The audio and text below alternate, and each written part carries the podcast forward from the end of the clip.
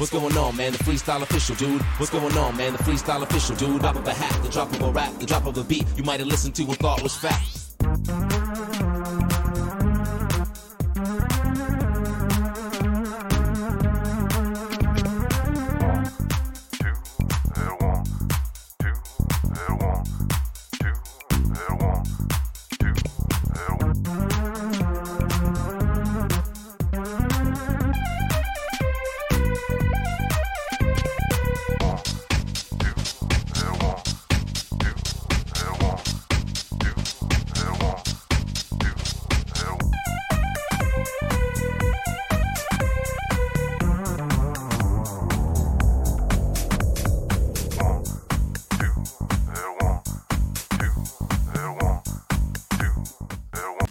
Buonasera, buonasera a tutti quanti ragazzi, benvenuti a questa puntata, non mi ricordo che numero, c'è legge. Sì, ok, puntata 5 della terza stagione di Game Preview.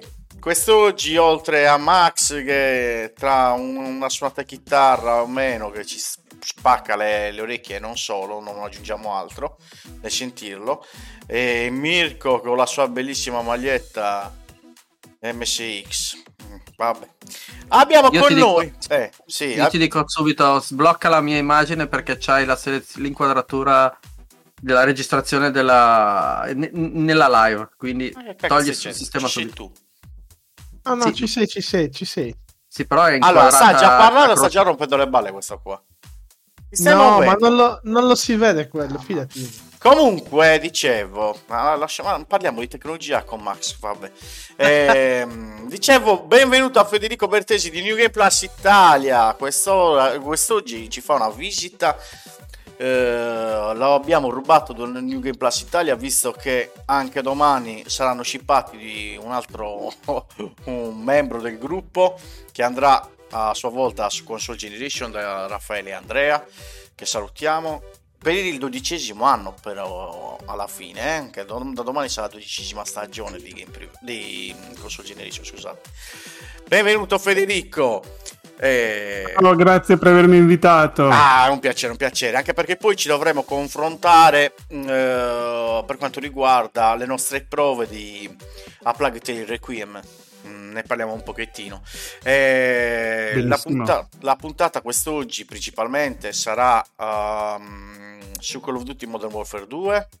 Parleremo di quello. Parleremo poi di A Plague Tale Requiem come anticipato, le news della settimana, i giochi giocati che sarà la prima cosa della nostra live. E infine Back in Time, l'originale rubrica retro game, ricordiamocelo che qualcuno ogni tanto ruba le idee. È meglio così.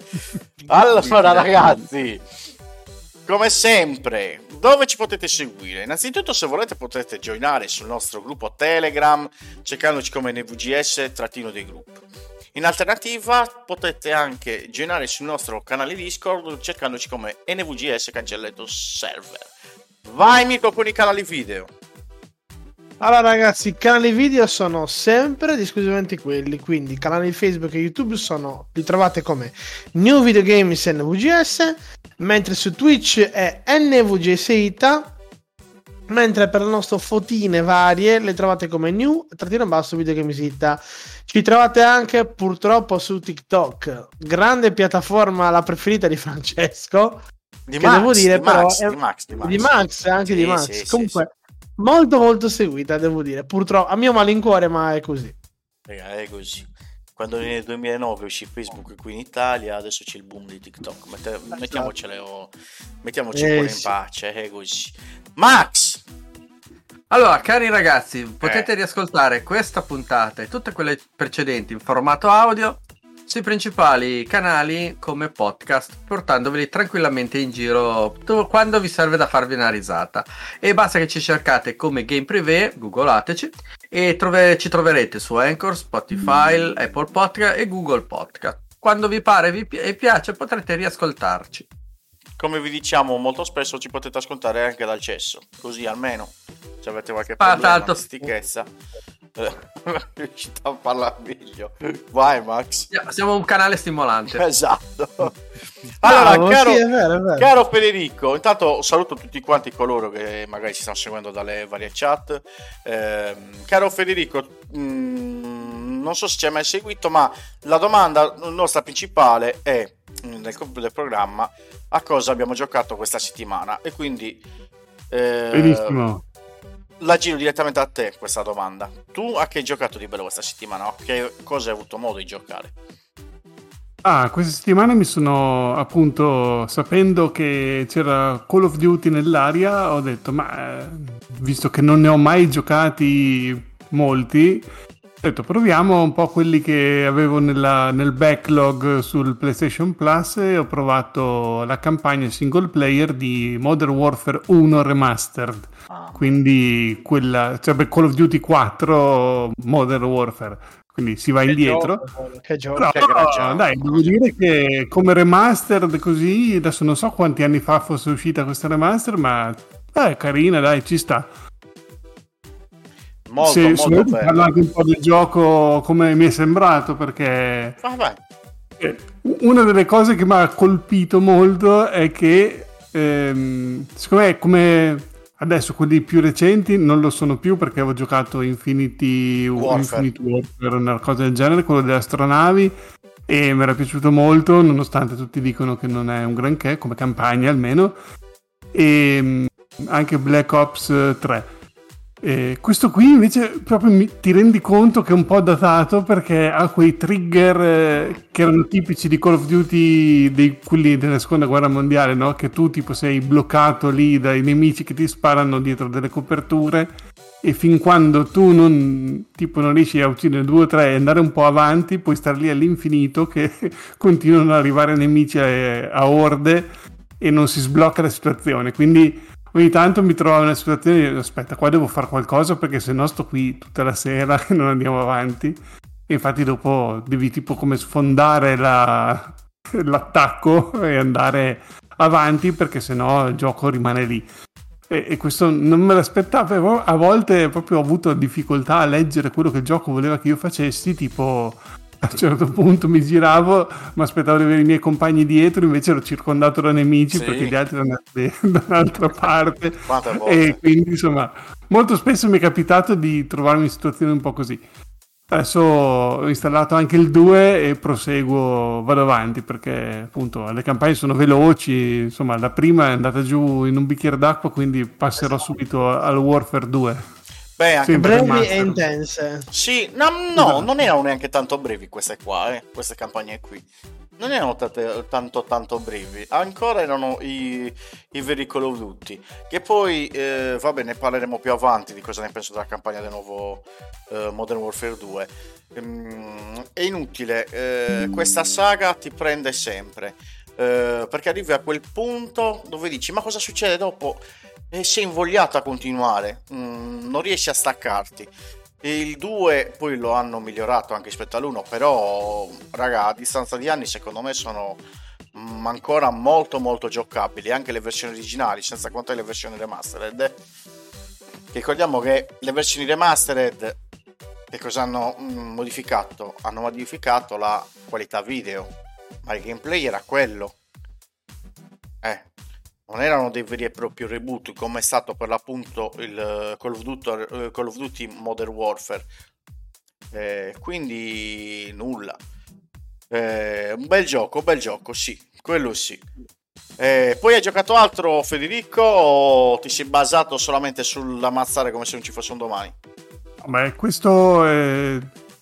Dopo A Plague Tale, che ne parleremo dopo, ho giocato anche i Resident Evil Remastered, il 2 e il 3, che anche quelli mi sono piaciuti moltissimo, perché li ho recuperati qui per i saldi di Halloween e proprio mi ci sono buttato a pesce, li ho giocati tutti in fila, e belli, tanta roba, consigliatissimi. Beh, adesso ti dico una cosa, io comprai il 2, il remake, al day one l'ho provato 10 minuti e l'ho abbandonato, ho detto no, questo non è gioco per me, non avendo mai giocato le versioni PlayStation dell'epoca, però non gli ho dato peso, lo so, no, Non, cioè... Come mai? Perché è un gioco abbastanza tutti, mi sembra. Non lo so, io con i vari Resident Evil non è che ci vado tanto d'accordo. Sarà perché per lo scarso interesse che provo verso la saga, che per carità non la critico a livello di videogame, niente, è proprio una cosa che non attira a me. Il genere horror non è che mi prenda più di tanto, quindi che poi vedendo adesso... Quello, se devo essere sincero, anche a me non è un genere che mi attira più di tanto. Infatti non lo comprai al day one, ho aspettato tanto tempo, mi è sempre ispirato per, appunto, per le meccaniche che presenta, tipo la terza persona, esplorazione, una roba abbastanza diciamo non super action, che arrivano tipo, non so, Alien Fireteam Elite che escono dalle fottute pareti, ma una roba abbastanza tranquilla dove escono dalle fottute pareti. Esatto, proprio quello lì. Però insomma mi piaceva appunto questo fatto qui, e anche, non essendo amante dell'horror, che non sembrasse così tanto di paura, perché effettivamente è un gioco che tutte le ambientazioni, ogni corridoio, ogni vicolo che tu esplori ha l'illuminazione, le musiche, il sonoro, tutto per tenerti sulle spine e creare una sensazione di pericolo e un pericolo horror, costante, diciamo. Esatto, però non è così come tipo Resident Evil 7, che è proprio horror puro, dove quello non so se ci riuscirei a giocarlo. Però avendoli trovati così in sconto €10 cada uno, ho detto, vabbè, mi butto, e ho fatto bene, perché alla fine mi sono piaciuti molto, e ero stato titubante, ho aspettato tanto tempo, perché cos'era, 2018-2019, e quindi ho aspettato anni per giocarci, però insomma alla fine mi sono piaciuti molto, sì. Buono, molto interessante. Max?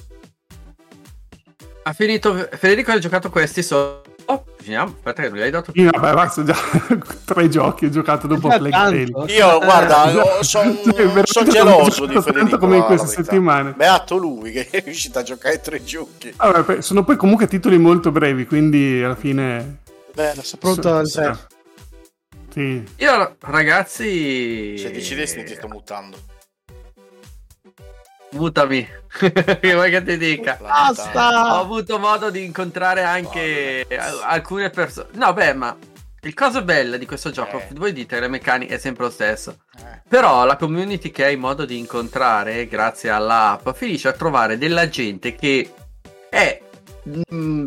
messa male come te, mettiamola giù così. Ho avuto modo di incontrare parecchi ragazzi, e assolutamente non gente ultra carica, quelli proprio infoiati, gente tranquilla che le voleva giocare, quindi mi piace per questo, mi sta continuando a piacere a me Destiny. Comunque sì, ho avuto modo di giocare a Destiny con i miei soliti 2 soci che saluto.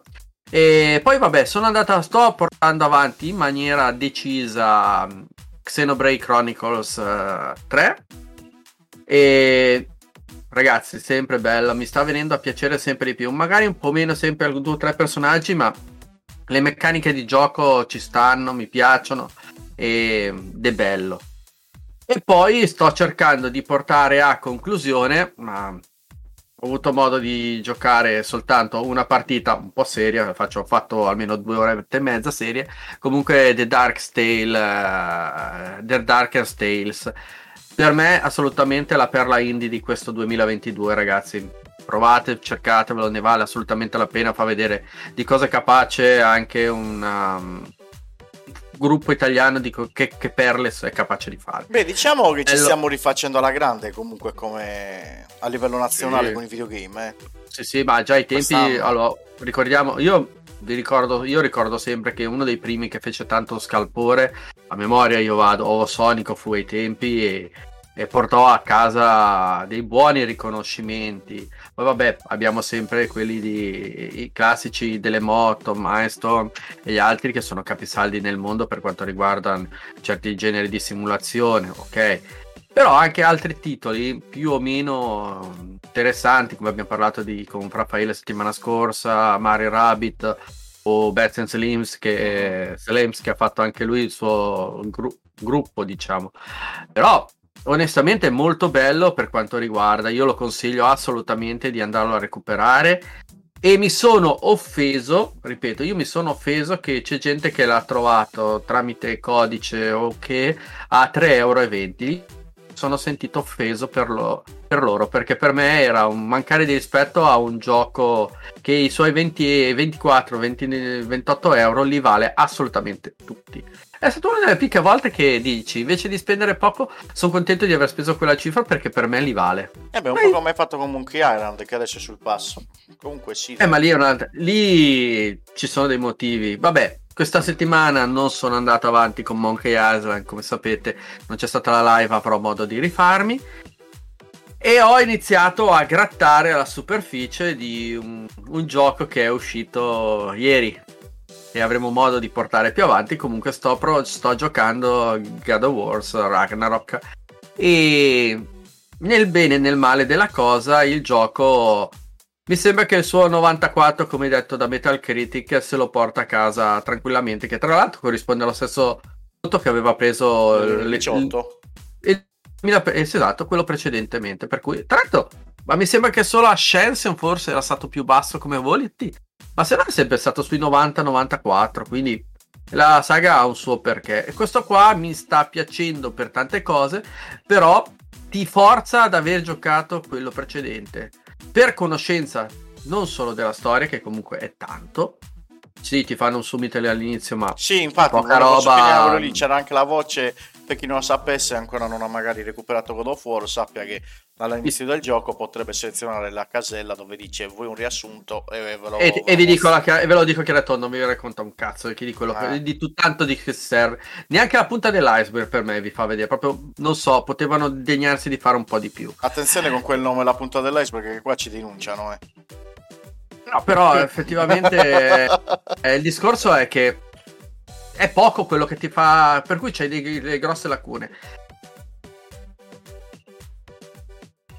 E soprattutto anche le meccaniche di combattimento. Io mi sono trovato, che non ci giocavo da quando l'avevo finito, mi sono trovato lì con un gioco che solo due tasti, come salire, come correre, e il resto del combattimento può al volo, ma cioè tante cose dovuto rispolverare memorie di lì giocando che ti tornano poi. Però un minimo di tutorial veloce, quattro cavolate un po' così, spiegale bene, dammi un po' di invito a continuare. No, sembra proprio che forzi il gioco per uno che ce l'ha, ha giocato a quello precedente, è una cosa che... Allora, facciamo sì così, no. Max, sì no. Rimaniamo così, che ne riparleremo la settimana prossima. Comunque sì, io sta settimana ho giocato a questi giochi qua, ragazzi. Allora, diciamo, la puntata quest'oggi non sarà riferita, ma non sarà dedicata a God of War per il semplice motivo che abbiamo poche ore alle spalle e quindi preferiamo magari giocarlo maggiormente e parlarvene meglio la settimana prossima. Quindi settimana prossima... Sì, anche perché i nostri non sono... Anche perché noi non facciamo recensioni, non siamo una testata giornalistica, noi diamo impressioni da gamer. La nostra è una pagina di gamer per i gamer. Esatto. Meglio sottolineare questa qua. Una domanda al nostro ospite, Fede, tu lo prenderai God of War Ragnarok? Allora, io God of War non sono un grande fan dei giochi, diciamo, picchiaduro, anche se non è proprio un picchiaduro, però non sono un grande fan di questo genere di giochi action di combattimento corpo a corpo, diciamo.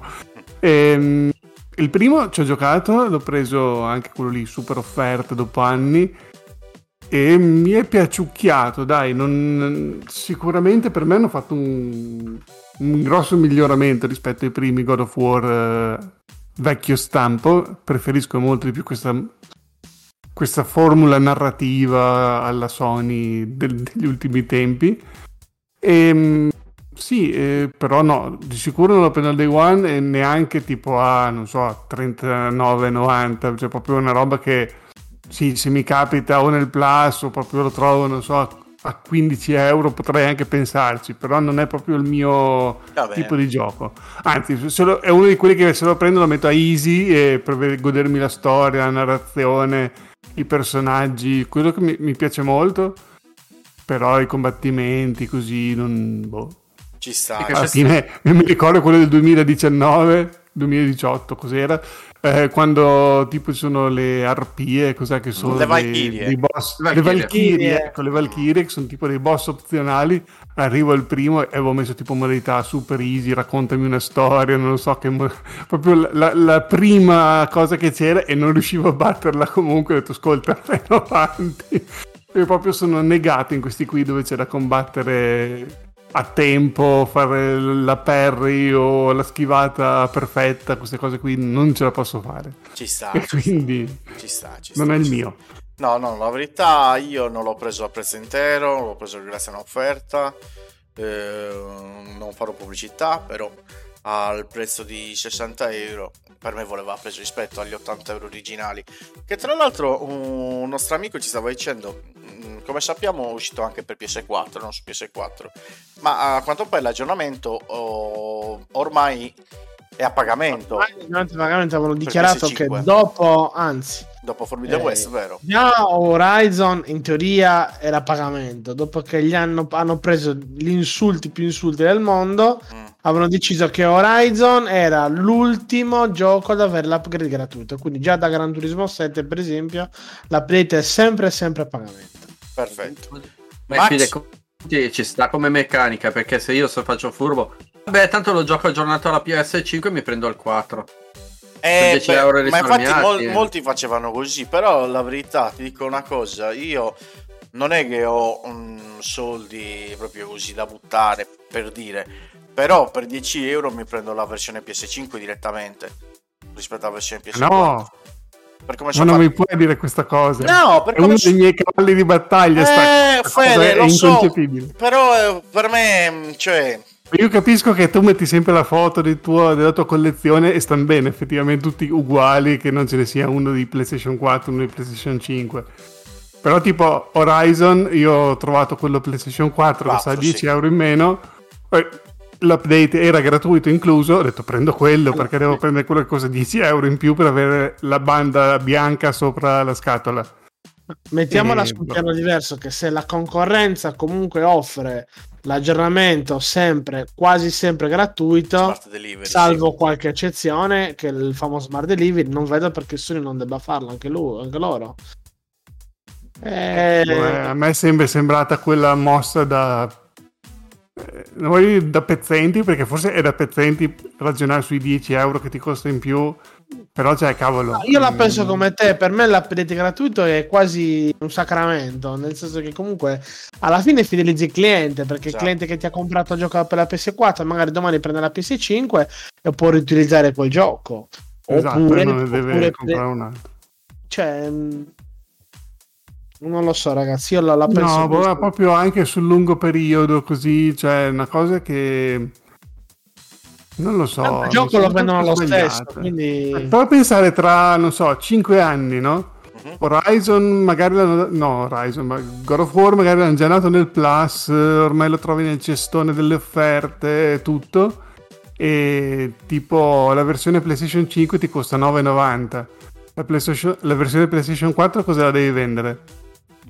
No, giusto, anche a €0? Sì, perché poi tra 5 anni magari la PlayStation 4 ormai non venderanno, cioè non ci sono più, ormai tutti avranno forse la PlayStation 5 o si comincerà già a parlare della 6, però appunto quando la vedo una cosa un po' come sarà, cioè questo gioco vale €10 e già tanto che ti do €10 e questo me lo devi regalare? Beh, la versione del 2018 lo venderono proprio a €10, lo facevano diventare PlayStation X e God of War. Esatto, e infatti l'ho presi in quel momento. Vai Max. E questo perché è Sony, perché se fosse Nintendo PS4 sarebbe alla metà del suo ciclo vitale. Però per me ha stancato questa storia comunque, cioè io voglio bene a tutti quanti, lo so che purtroppo c'è chi non la trova la PS5 e c'è chi non se la può permettere, però io credo che anche la PS4 sia arrivata, non credo che ci saranno altri giochi, altre possibili esclusive, mettiamola così, console PlayStation, PlayStation 5, che saranno riprodotte su PlayStation 4. In casa Sony avevano già dichiarato che questa era l'ultima. Siamo già arrivati. Infatti apprezziamo questo bel momento di apice della PS4, il classico momento in cui vedi che è l'ultimo grande gioco per quella console. E poi, cioè, non so dove l'ho letto, in che forum l'ho letto, però un utente che ha la PS4 ha detto: come ho avviato il gioco c'era già la ventola a 1000 la PS4.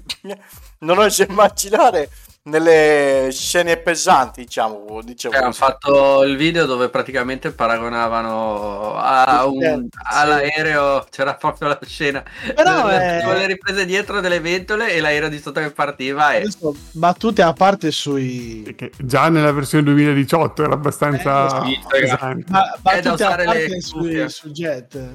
Questi sono quei momenti, io adoro gli ultimi giochi delle console, no? Quando sei a fine carriera, l'ultima cartuccia, no? Che spara. Molta gente non sottovaluta questo momento. Sì, il gioco è bello su PS5, balle varie, però è il traguardo, diciamo, di PS4. E anche questo è un bel momento, è storia, no? Sì. Va bene. Mirko, tu? Allora, brevemente.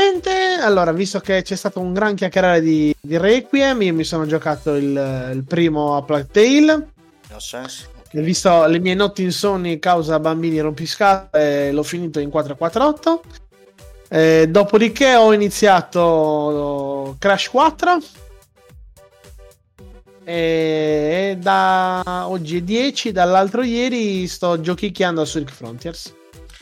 Sonic Frontiers, che è un titolo che mi ispira, ma che credo anche che a Natale lo troveremo sui 39 €, credo. Questo. Tra l'altro anche già oggi ho visto che su Amazon c'era un'offerta per la versione forse Switch a 45. Switch 40, sì, il prezzo della Switch è ufficialmente di listino è 49. No, ma anche allora a 47 € lo stanno vendendo su Series X. Su da Amazon sempre? Sì. Quindi il preordine era 45. La versione più cara allora no. Pensavo fosse il classico gioco a prezzo pieno, proprio tipo €60. Allora mi ha tratto in inganno l'offerta. Ufficialmente il gioco di listino è 59, in preordine è sempre venuto 49 per tutte le console, quindi credo che si stabilizzerà sui €49 secondo me. Versione c'è l'offerta adesso, versione PS4 di Amazon, €48,44. Esatto. Bene. Poi va bene. Mitico Sonic, giusto Daniele? Sì, Daniele ci scrive Mitico Sonic. È uno di quei titoli che secondo me mi farà gola alla Games Week. Me lo aspetto io questo qui alla Games Week. Ma aspetta un prezzaccio, non so il perché ho questo presentimento. Tra l'altro, Fede, tu andrai alla Games Week quest'anno? No, io guarda, non sono un fan di questi eventi con la calca e la gente. Sono andato qualche anno fa, ma proprio ho detto, ma è la prima e ultima volta che vengo. Mai più. No, perché mi sono messo d'accordo con gli amici e così, guarda, mi dispiace non poter andare a quello di Console Generation, quello è l'evento a cui mi piacerebbe andare. Sabato Games sera. Week, esatto, la Games Week invece proprio non è... vorrei andarci per incontrare i miei amici, però non vorrei che ci fossero tutte le altre persone, quindi preferisco organizzare una cosa diversa e... pazienza. Dai. No, ma... Io non, per me. Non vedo l'ora, però ancora mi devo organizzare qualcositina, ma per il resto non vedo l'ora, anche perché porterò mia figlia che sta andando apposta per lì. Questa è la scusa, sta andando apposta per lì comunque. Bene, Mirko, io vi farò il reportage dalla festa di Console Generation. Bravo. Abbiamo... fai tante foto e mandacele nel gruppo. Sì, certamente sarà fatto. Tra l'altro con te ci sarà anche il buon Matteo e Luca Mazzi. Tra l'altro, Matteo, ripeto, a ore 19 ci troviamo per una pizza pre-show, diciamo. Bene, bene, bene. Manco io. Che cosa ho giocato, ragazzi? Secondo voi che cosa avrò giocato? Francesco interista. Oh, ia! Ah, non ti voglio offendere, guarda, lasciamo perdere. Mi sto zitto, dai. Allora, ragazzi, come avete visto dalla immagine principale, dall'intro di questa puntata di Game Preview, oggi parleremo principalmente di Call of Duty Modern Warfare 2. E allora mi collego al discorso che stava facendo prima Federico, che tra l'altro ha già ribadito di star giocando ci ha finito il primo Call of Duty 4 Modern Warfare, che uscì all'epoca su PS3, Xbox 360 e PC, se non erro. L'ha finito e ora sta giocando al 2, il remake, mettiamo così, il remastered.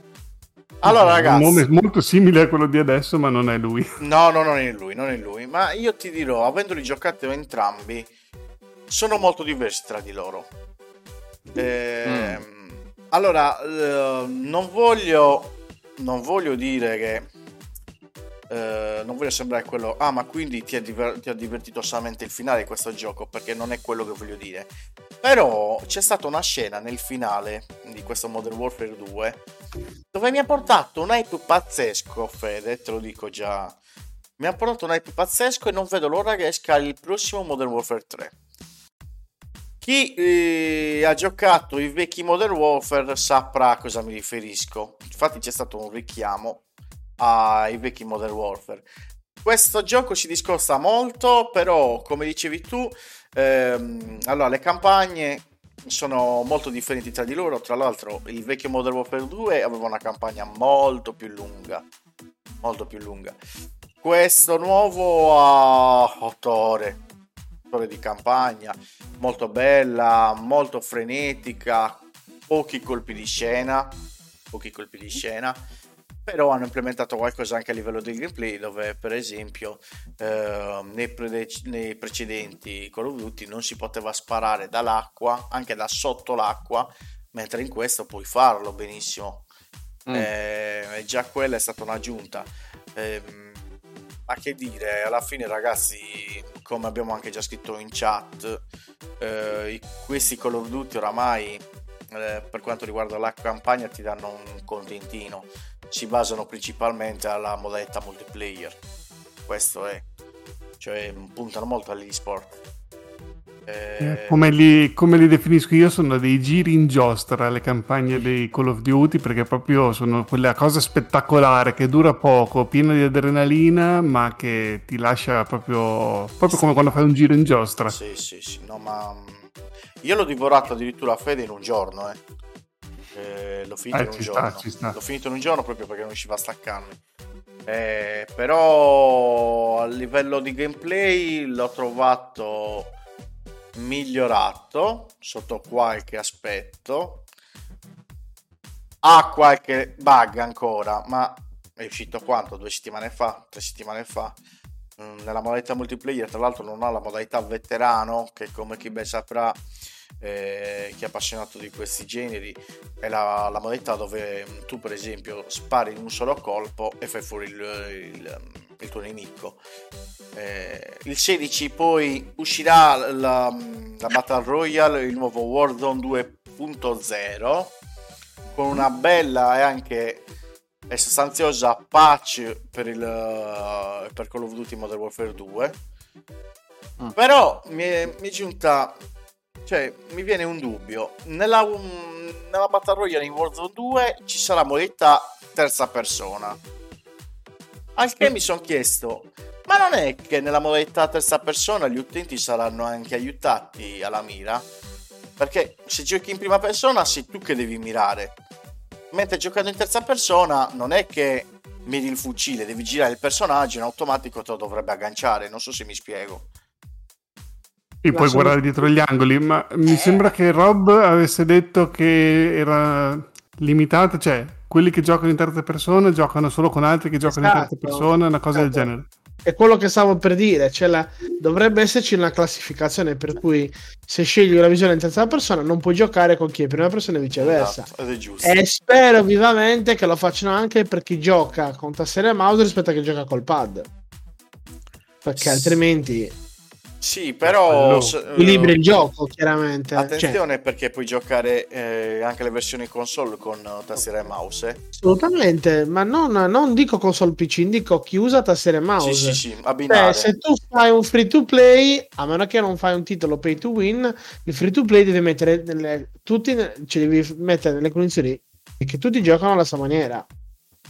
Non puoi fare differenze. Sono d'accordo.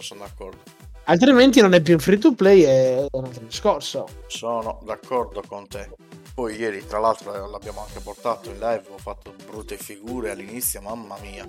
All'inizio sembrava uno senza mani, non riuscivo a mirare, miravo da una parte il mirino andava dall'altra parte, non capivo il perché.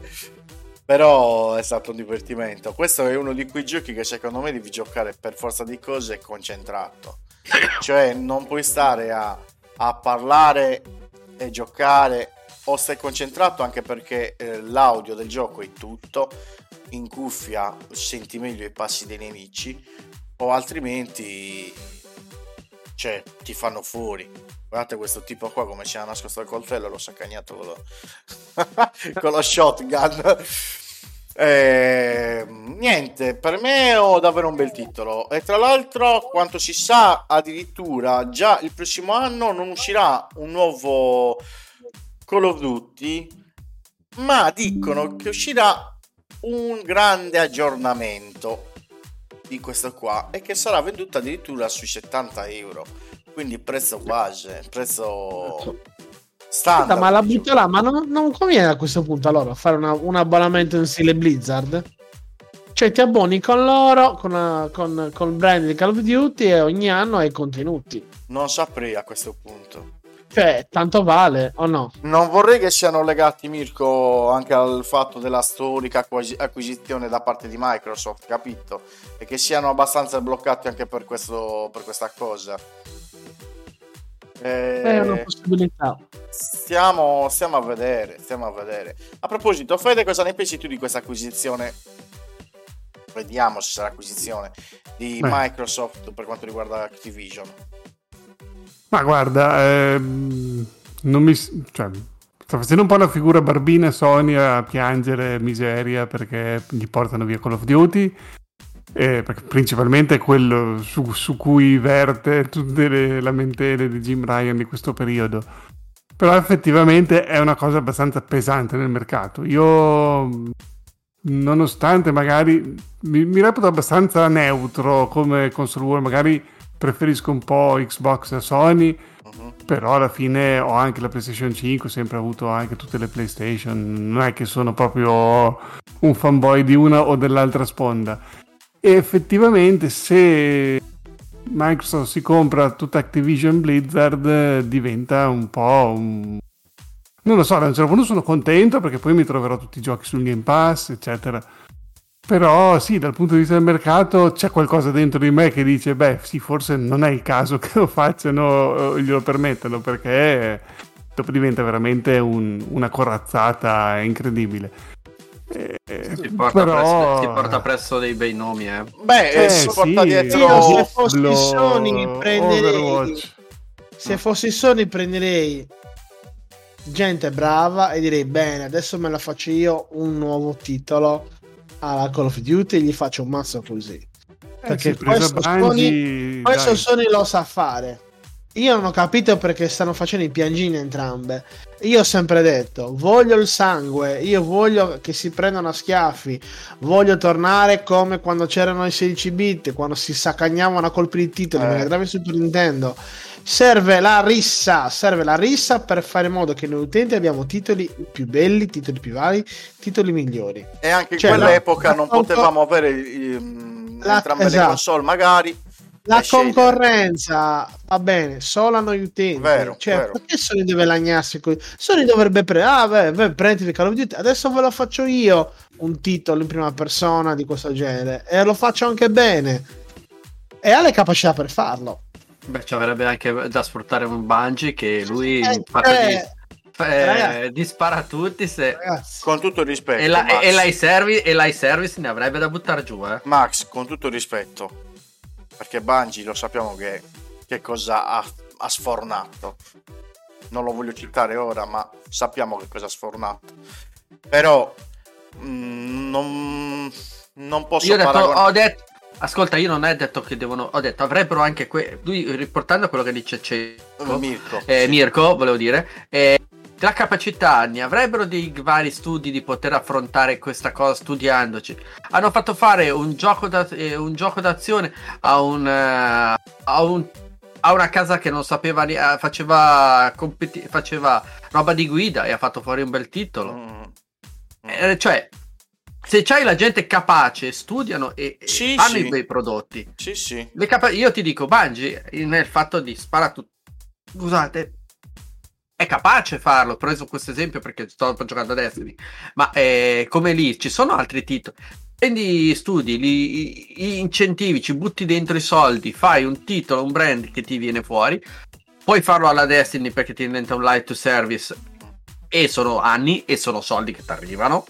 Lo fai bello, fai bene, punti su questo brand e ci campi sopra tanto.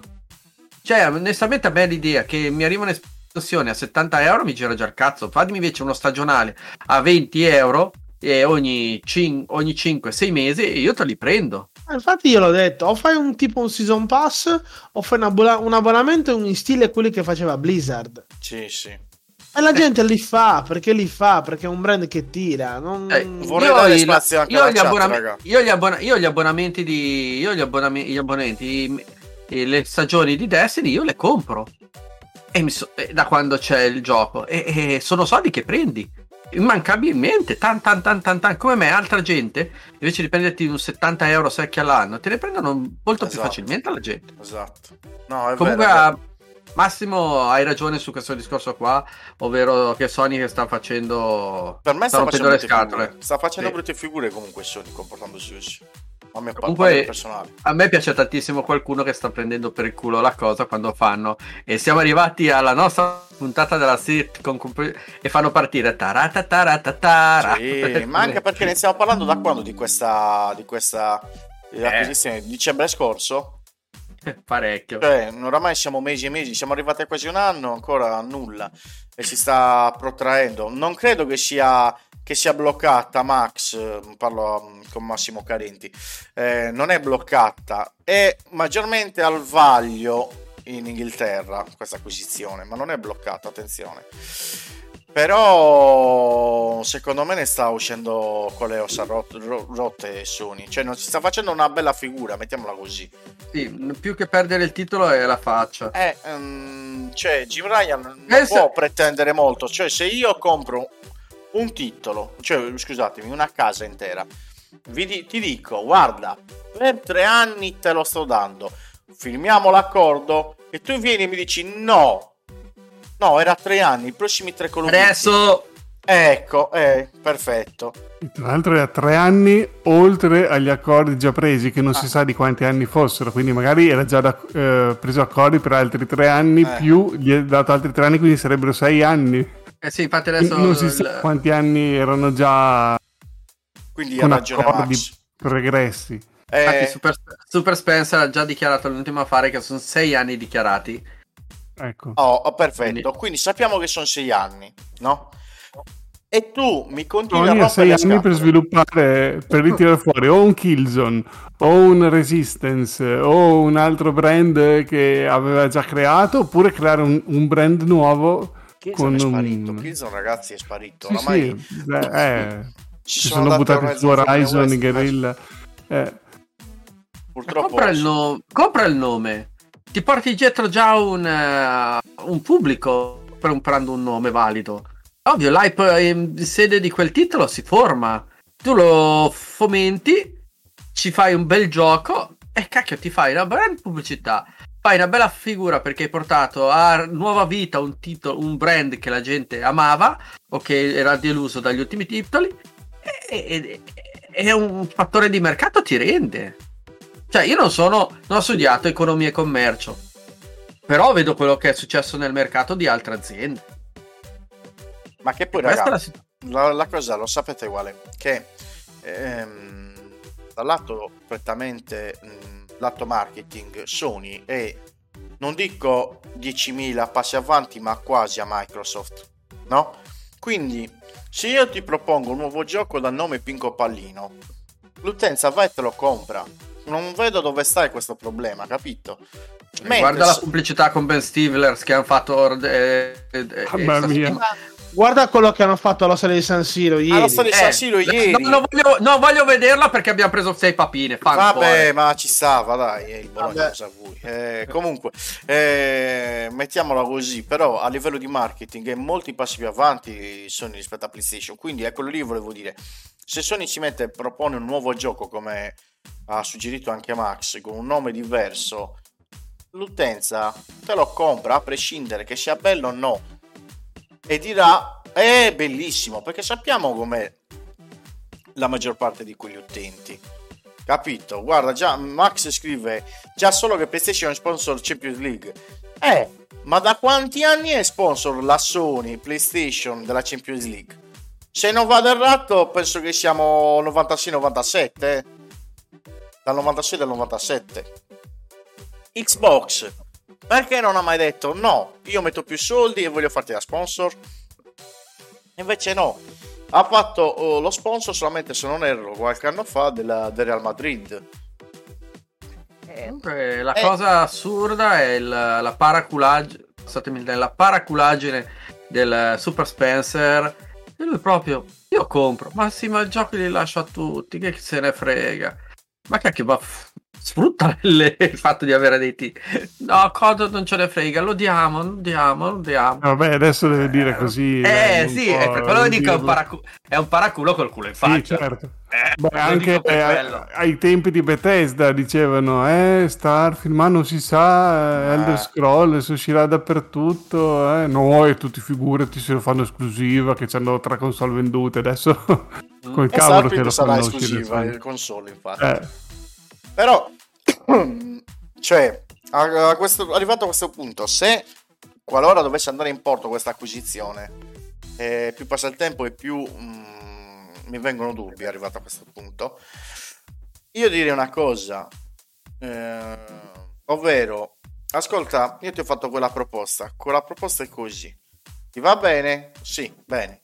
Non ti va bene? Pazienza, va bene lo stesso a noi, ti togliamo il brand, arrivederci e grazie. Cioè, già che ti sto dando una mano, e che tra l'altro Microsoft, anche se ha tutti quanti questi soldi, non è scema, perché dice, ma secondo te io mi privo delle vendite della PlayStation? Cioè, già mai. Però... Comunque, Spencer, come riportando quello che fai te, quello che hai detto, sa che facendo quella cosa lì porterebbe a... Io sono per la paraculaggine, per quello ti dico, sa che facendo quella cosa si porterebbe l'odio di qualcuno, quindi fa giusto il contrario. Sì, no, tranquilli, il coso, perché si porta le simpatie del pubblico. Ah, coso, no, allora vi metto i paletti, non è così, allora non vi diamo la roba. Si porta l'odio della gente, in qualche maniera può rischiare di fare, è una faccia, è la faccia di Microsoft, quindi non può permettersi di fare così. Per me ha capito che facendo il buonaccione, tanto il mio superportiere apro il portafoglio, compro quello che voglio, si prende la simpatia, perché la figura della S la sta facendo Sony. Questa infatti è... Jim Ryan non è uno molto bravo dal punto di vista, non si è mai fatto voler bene per niente. Comunque, raga, dai, vediamo come andrà a finire. Finito il discorso per quanto riguarda Call of Duty, prima di cambiare video, rispondo a Max che ha scritto in chat l'altro giorno, in una nota a catena, senza fare il nome, è andato questo ragazzino per prendere la PS5, al che la commessa gli ha detto, guarda, non lo abbiamo la Series X da voi, e il bambino dice di averla evitata come la peste. È anche questione di, non dico ignoranza, perché non voglio prenderla come ignoranza, non conoscenza, mettiamola così, perché torniamo sempre è proprio amore anche. No, perché torniamo sempre al discorso, no, perché torniamo sempre al discorso che Sony ha un grosso bagaglio di marketing fatto durante gli anni. Microsoft se ne è altamente fregato le balle. Cioè, soprattutto che è stato... in Italia veramente in Italia è una cosa scandalosa. Allora non dimentichiamoci una cosa fondamentale, che il successo di PS5 è la fotocopia del successo di PS2, perché PS2 è venuto una caterva, perché PS1 ha venduto una caterva. Hanno venduto 120 milioni di PS4. Secondo voi, di quei 120 milioni di utenti PS4, quando cambiano la console, cosa vanno a cercare? PS5. Cioè, esatto, per considerare che uno si porta dietro la libreria. È la console più venduta della storia. Cioè, l'utente è affezionato al brand, non al prodotto in sé. È affezionato al brand. Quindi... No, ma io conosco anche gente non appassionata di videogiochi, per loro l'Xbox è tipo, non so, una console di serie B, la vedono come una seconda scelta rispetto alla PlayStation. Quindi c'è proprio, sì, la parola ignoranza alla fine usata in termini non offensivi può essere giusta, perché ignorano come stanno le cose. Quando vendevo console per me era un dramma, quando dovevo vendere Xbox, nel senso che veramente dovevo tirar fuori tutti gli argomenti possibili e immaginabili, nel senso che comunque alla fine, dopo vi faccio un esempio banalissimo, persone che non sanno, giustamente ignorante in videogiochi nel senso più buono del termine, cioè ci ho messo 30 minuti a spiegargli che non potevo vendergli una PS4 perché non ce n'erano più, e se le vendevano a un prezzo spropositato, che con 270 euro poteva comprarsi una Series S, farsi un abbonamento annuale e poteva giocare a quello, non dico quello che voleva, ma praticamente a una marea di titoli.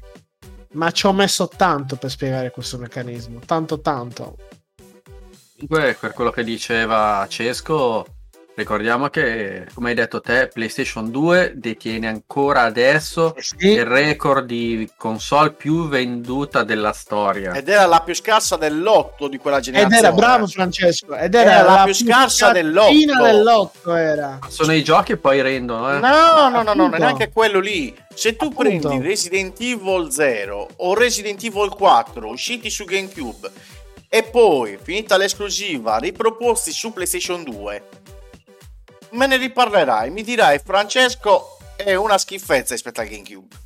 Io ho preso PlayStation 2 per Final Fantasy X, c'avevo proprio il bundle cosa. Ho capito, però quindi, però quello che ti subito...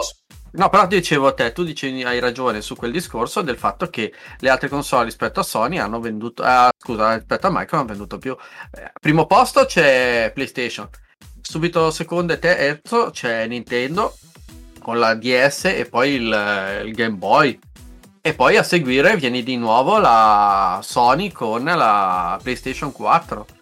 Cioè, ricordiamo che per vedere, io sto guardando ancora adesso la classifica per avere un quadro completo, al nono posto si piazza la 360, Cioè la 360, Fede, tu l'hai avuta la 360, vero? Certo. Ecco, la 360, raga, io vi tiro sempre quell'esempio dietro di un Call of Duty World at War, che davano in bundle allora con la 360, l'arcade, la grande, la FAT, visto in un semplice Bravia dell'epoca HD Ready, era 10 passi avanti rispetto alla sua versione PS3.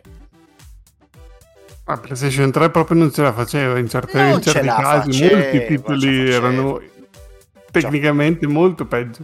E poi tra l'altro uscirono una caterva di giochi per la 360 anche sul suolo giapponese, cioè uscirono tantissimi giochi, ma non vendettero come dovevano vendere. E c'è da dire che la PlayStation 3 si è ripresa grazie alla versione Slim, perché con la Slim infatti la PlayStation 3 la comprai proprio a tarda, lo pagai tipo 150 euro nuova da Media World, quindi proprio ormai eravamo fine generazione. Sì, era la Slim. Sì. Era la prima Slim da 160 giga e sì. Proprio avevo aspettato un sacco a prenderla, proprio perché... Però cosa c'è da dire? Che Microsoft, con tutte le sue console fino alla 360 e anche con One poi l'ha fatto, a un certo punto la One perché ha fatto proprio flop dal primo giorno. Mamma mia. Ok, vabbè ragazzi, la One anche... l'hanno presentata come per un videoregistratore, l'hanno presentata. Beh, non avevano tutti i torti. No, però quello che volevo dire, appunto, quando ho preso la PlayStation 3 alla fine generazione, perché Microsoft a un certo punto tira i remi in barca anche con la Xbox, la prima, e sia con la 360, a un certo punto avevano smesso di... avevano provato col Kinect, delle cose, ma avevano proprio perso la bussola e non era più indirizzata nei giocatori. Infatti poi si è visto cosa hanno sviluppato con la One. Però, insomma, a un certo punto avevo preso la PlayStation 3, appunto, perché era quella dove... verso fine generazione ha recuperato, perché hanno inventato il Plus, hanno inventato delle cose che comunque erano avanti, quindi verso fine generazione purtroppo la 360 ha cominciato a perdere colpi. Bello. E tutti si sono spostati su Sony. Infatti ho preso la PlayStation 4 e non la One, anche se insomma la 360 era stata una console del cuore, diciamo.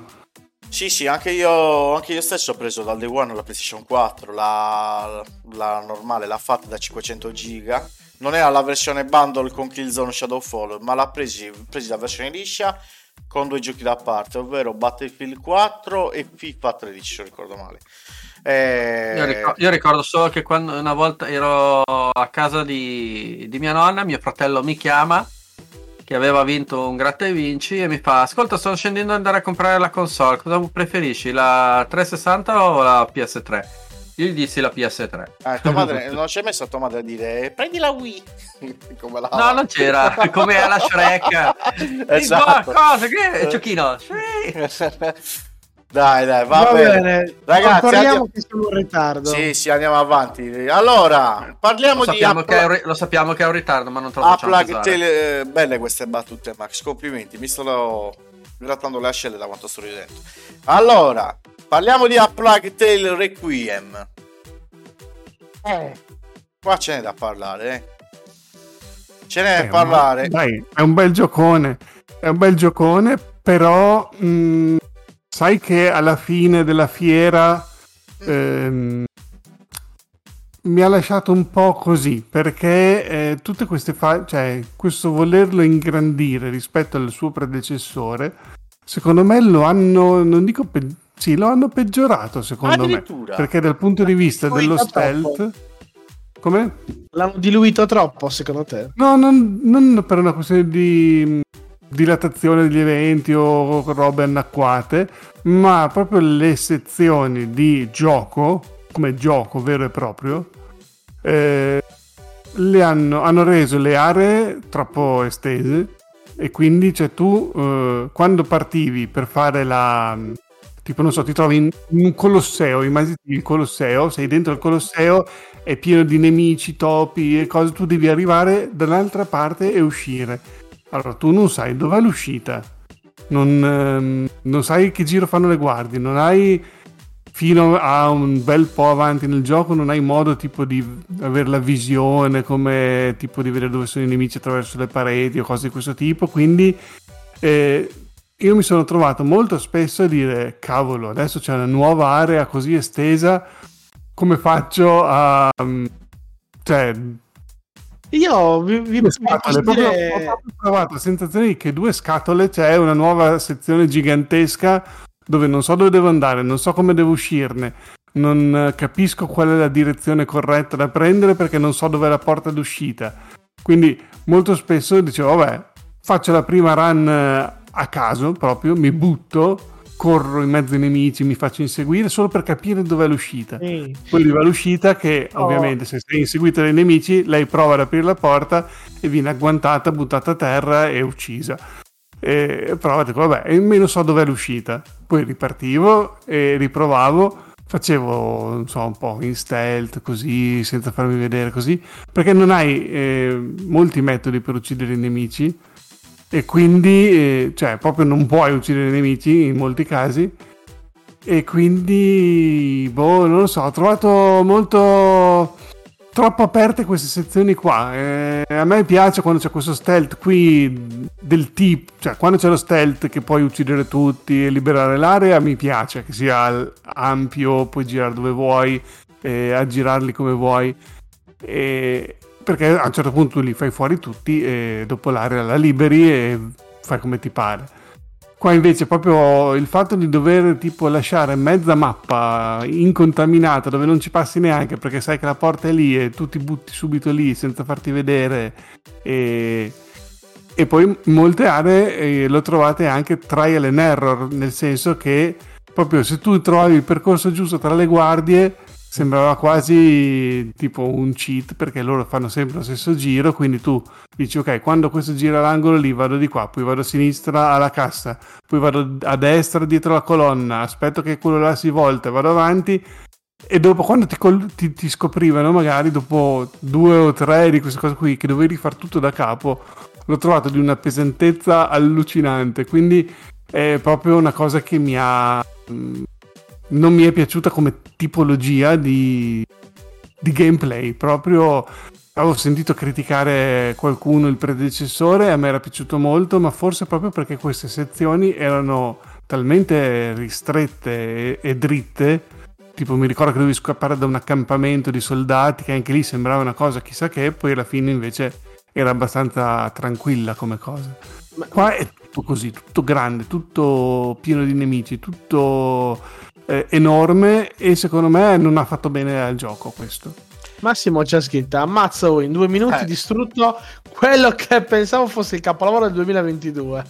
Beh, sono... è un bel gioco. Allora, le fasi stealth secondo me le hanno peggiorate tantissimo rispetto al primo. Allora, io ho riscontrato il tuo stesso problema motivo. Calcolando che io sono solo al 4 capitolo, l'ho riscontrato in modo diverso. Mentre tu nel primo avevi delle aree più piccole, quindi non potevi correre, non potevi, sì, cioè dovevi per forza farlo in quella maniera.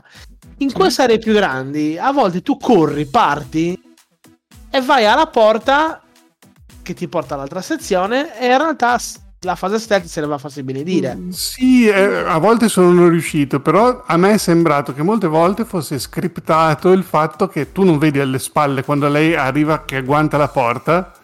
Mi è sembrato che anche se tu li avevi seminati un po' lontano, quando tu arrivi lì che guanti la porta, se sei inseguito automaticamente veniva il nemico che ti buttava a terra e ti uccideva.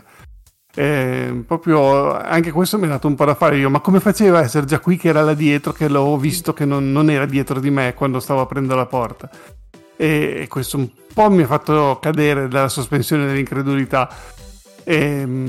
Insomma, non lo so. Poi alla fine, da metà gioco in poi comunque sblocchi delle cose che alla fine ti rendono la vita più facile, e è migliorato andando avanti. Però le fasi iniziali, soprattutto mi ricordo questo Colosseo qui dove che sembra una roba gigantesca, proprio boh, no, non mi aveva subito, infatti l'avevo messo un po' in pausa e sono passato a Resident Evil e poi l'ho finito dopo, perché appunto non mi aveva un po' tirato fuori questa cosa qui. Però a livello di storia, di narrazione, come sono fatti i personaggi, quello che la vicenda come è narrata, è proprio bellissimo, quello veramente veramente veramente bello.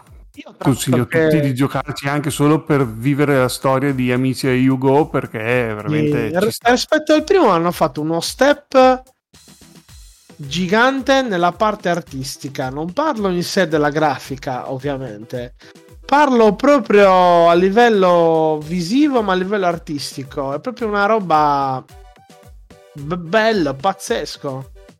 E visivamente è la cosa più bella che si sia vista probabilmente. No, come non gioco parlo vero, proprio di tecnica in sé, eh. Parlo proprio sì anche come stile, non certo. Mi viene bravo come stile, esatto. E devo dire che vabbè, io l'ho provato sia sul PC che su Series S, devo dire che anche su Series S si difende molto molto bene. Poi una volta che ho inquadrato come farlo funzionare per sbloccare leggermente il frame rate che oscilla tra 35 e 40, è migliorato notevolmente, quindi non posso dire altro perché ci ho giocato troppo poco, quindi lascio la palla a te, a Francesco. Ma io sì, dal punto di vista tecnico volevo solo, visto che hai parlato di dei frame rate, che visto che ne avevo parlato nel gruppo, che c'era stata un po' di discussione, sì. All'inizio non lo so, la prima partita che ho fatto così mi sembrava veramente peggio, e infatti quando l'ho abbandonato per passare a Resident Evil, oltre al fatto che c'era queste arene giganti, era anche proprio detto magari aspetto che esca una patch che correggano un po' il frame rate, perché mi sembrava un po' ballerino. Però dopo, quando sono tornato, ho visto un video di uno che fa le recensioni lì su YouTube, che fa tipo le calibrazioni degli HDR, uno proprio un tecnico di queste cose qui, non tanto di recensioni di videogiochi, e anche lui aveva detto guarda, ho avuto questo problema con Serie X e Plague Tale perché non mi girava bene. E dopo lui ha detto ho riavviato il gioco, chiuso il gioco, riavviato la console, riavviato tutto, insomma sono passato da 120 Hz a 60 Hz, poi di nuovo 120 Hz, ho riavviato il gioco, ho riavviato la console, e dopo finalmente è andato a 40 frame. Ho fatto così, è un salto enorme, ha funzionato, e dopo sembra una cavolata, 10 frame, no. Ma cambia tantissimo. No, sì, quello sì, no, vai. Io con Steam Deck ormai ai 40 frame ci sono abituato, è veramente un altro modo di giocare rispetto ai 30. Ovvio, non sono i 60 fissi, no. Però insomma è molto molto meglio dei 30, quello sicuro, ma tanto meglio. Io, se posso dire la mia, mi sa che non c'è. In parte sono d'accordo con Federico, in parte no. Ovvero, mi spiego. Al di là del fatto visivo, artistico e tutto il resto, che per me è un ottimo gioco, e ricordiamo, Asobo Studio è un AA, non un AAA, perché è anche giusto sottolinearlo. Cali di frame l'ho avuto in una scena, ma calo pesante, dove mi sa che siamo arrivati anche ai 10 fps giocato su Series X, attenzione. Però in vari forum, in varie pagine ho letto anche che il problema principale poteva essere causato dal gioco magari lasciato precedentemente in quick resume. Quindi in effetti io ho chiuso il gioco, l'ho riaperto e poi non ho avuto mai più problemi tutto il resto del gioco. Tra l'altro ieri hanno rilasciato una patch, Mirko, se lo ricordo male, su Series S, e quindi credo anche su Series X. Series S, X e PC anche. Io ho trovato un ottimo gioco sotto tutti i punti di vista. Se devo trovare una grossissima pecca di questo titolo, è la penuria di munizioni. Le munizioni le trovi veramente poche, poi ricompaiono girando la stessa mappa. Però è il fatto che tu non dovresti usarle quasi. Sì, hai delle munizioni contate, quello mi ha dato. Non è uno sparatutto, eh. Anche se no, giochi a COD non puoi prenderla in questa maniera. No. Chi infatti ha giocato uno dei suggerimenti che darei a chi ci deve giocare è di risparmiare tutti i materiali e le cose fin quando non trova la balestra. Esatto. E dopo sblocca l'ultimo potenziamento della balestra, che ti permette di recuperare i dardi lanciati ai nemici. Quindi tu uccidi uno, vai dal suo cadavere, raccogli il dardo e di nuovo il dardo. Quello veramente il vostro consiglio alla lettera. Sì, mamma mia, alla fine del gioco mi sono divertito tantissimo con quei dardi che li potevo riraccogliere. Adesso vi uccido tutti, cioè proprio sai quando amici a parte vi uccido tutti maledetti, proprio così, cioè proprio mi sono sentito veramente di volerli uccidere. Un paragone di Amici è un paragone un po' forzato, ma voi che l'avete finito forse lo potete dare una risposta. Vedo in Amicia la stessa incazzatura di Jin di Ghost of Tsushima, cioè più vai avanti e più era incazzato, no, e più diventa Per me non so se poi sarà così. No, per me no, ti spiego, non dico no che Gin non si incazza, attenzione, perché lo sappiamo già come va. Perché non è in cerca di vendetta. Questa è proprio incazzata dall'inizio alla fine. È una cosa tremenda. Cioè è un martello. Proprio... Ti faccio un esempio. Cioè, non so se tu hai seguito l'anime, non so se l'hanno seguito anche Max e Federico. Amicia, per il carattere che ha, mi ricorda Eren Yeager. Eren Yeager di Attack on Titan e vi ammazzo, vi ucciderò tutti, dal primo all'ultimo. Amicia è così. Amicia è così. Poi, piccola cosa, tra l'altro, Massimo scrive, come dicevo ieri, Ugo è un bambino di merda. Non si vede manco in terra e rompe le palle. Allora, un'altra pecca grossa l'ho trovata nel finale, che non starò qui a dirvi per ovvi spoiler. Dove quel finale, magari Fede, correggimi se sbaglio, era un po' chiamato. Era l'unica soluzione, ma era telefonatissimo. Ecco, appunto. Infatti non me l'aspettavo perché era veramente troppo telefonato. Esatto. Era un po' chiamato, non sta a dire altro perché sennò ripeto spoiler. Vabbè. Però nella scena dopo quel finale mi ha lasciato col punto di domanda. E lì capisco che Asobo prende l'iniziativa di, in poche parole, chiedere agli utenti: ma voi vorreste un continuo o no? Fede, tu cosa ne pensi? Hai avuto la stessa sensazione? No, diciamo che da quel punto di vista lì come è finito, possono continuare la storia in altri modi, ma non sicuramente con... insomma, non... chiedendo agli utenti se va bene o no. Anzi, forse il finale, la scena post credit è una roba che quella potrebbero ignorarla volendo. È quella lì proprio a cui mi riferisco. Perché Mirko e Massimo adesso non capiscono perché stiamo parlando. Però dico posso aggiungere. Non è che sia può essere. Cioè è come dire, ok, abbiamo finito questa storia qui, nel prossimo gioco vi raccontiamo un'altra storia, esatto. È proprio... L'ho spiegata benissimo. Sì, senza spoilerare, per dire, possiamo ripartire da capo in un altro modo, sempre con questa serie, con questa storia della malattia dei topi, così, però in un setting diverso. Sì, anche i personaggi sono stati caratterizzati benissimo. Il doppiaggio, io non so come tu lo hai giocato. Io l'ho giocato in inglese. Io in francese. L'ho giocato in francese.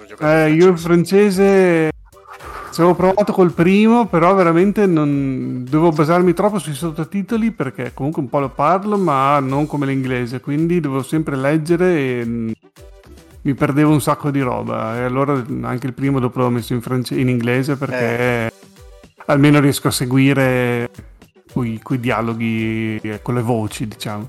Comunque, come ha scritto Massimo, per me potrebbe essere un GOTY 2022 tranquillamente. No, per me no. È un bel gioco, ma non lo metterei nei GOTY. Non è Elden Ring. Cosa c'entra Elden Ring? Batta Elden Ring, rotto le palle, tu questo cazzo di Elden Ring lo stai giocando solo tu. Ma cosa vuol dire? Allora, Elden Ring è un Dark Souls arretrato di 10 anni fa, guarda, mi gira. Elden Ring è un Dark Souls in open world, finito. Basta. Cosa c'ha di nuovo? Dite quello che vuoi. Tu quello che vuoi, io sto dicendo quello che vogliono. Cioè, secondo me, per essere uno studio doppia, questo qua potrebbe anche meritarlo. Beh, sicuramente nelle categorie non GOTY in generale, ma come categoria action adventure, non so così, potrebbe starci, quello sì. Va bene, ma considerando le poche uscite del 2022, io gli darei il GOTY. Va bene, Mirko, ci vuoi parlare di Sonic Frontiers? Allora ragazzi, vi parlo brevemente delle mie prime ore di Sonic Frontiers. La parola che mi viene in mente è sorprendente. Io non so come hanno fatto in così pochi mesi a rivoltare con un calzino questo gioco che dai primi video era terribile. È un open world strano, atipico, non so come spiegarvelo. È un mega parco di divertimenti dove questo Sonic, che tradizionalmente non va d'accordo in 3D, hanno trovato forse la quadra. Quindi è particolare, è un open world dove tu corri, salti, è pieno di rampe, molle, ti aggrappi, ti lanci, veramente di tutto e di più. E pian piano che tu vai avanti nel gioco, comunque che sblocchi pezzi di mappa, si aggiungono ulteriori giocate, quindi ulteriori rampe, ulteriori molle, eccetera eccetera. Sonic sorprendentemente ha 1000 mosse, che neanche un Devil May Cry. In più questi nemici giganti alla Shadow Colossus mi hanno sorpreso. La storia ti dice poco adesso all'inizio, pian piano piccoli tasselli, non ti svela nulla di che. Guarda, è da provare ragazzi, è da provare. Mi ha sorpreso in positivo, tanto. E ripeto, tu eri molto scettico all'inizio. Io ero molto scettico perché normalmente Sonic, quando fa giochi in questo genere, escono giochi di merda.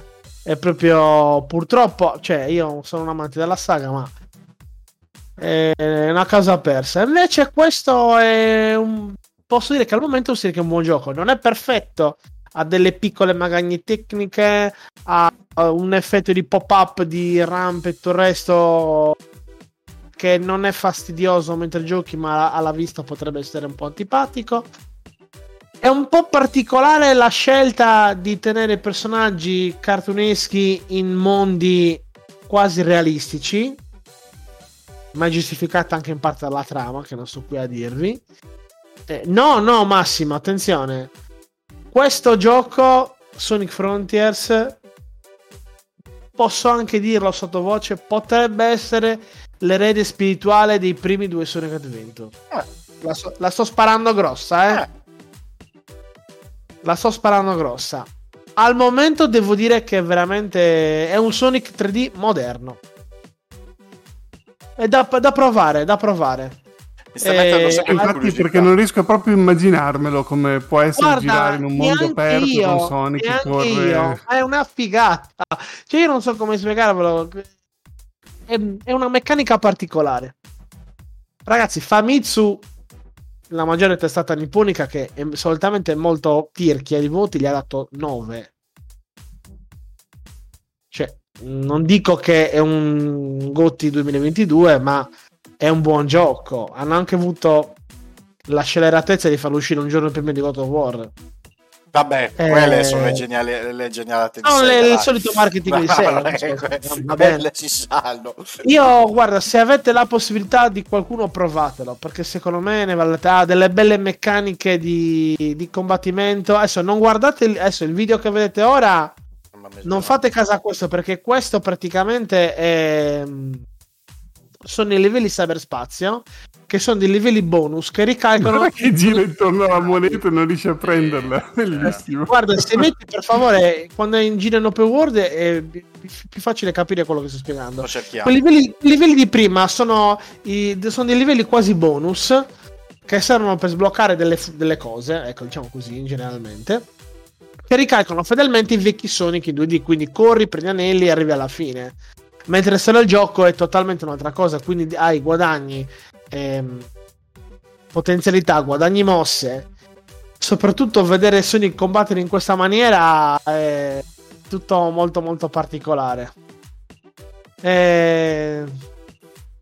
Guarda, hai ancora beccato un livello cyberspazio. No, forse ha finito adesso, ora che vedo il video. È molto, credetemi, è molto molto particolare. Cioè io poi gli open world tendo più a quasi a non sopportarli più, però devo dire che questo è implementato in una maniera diversa, ecco.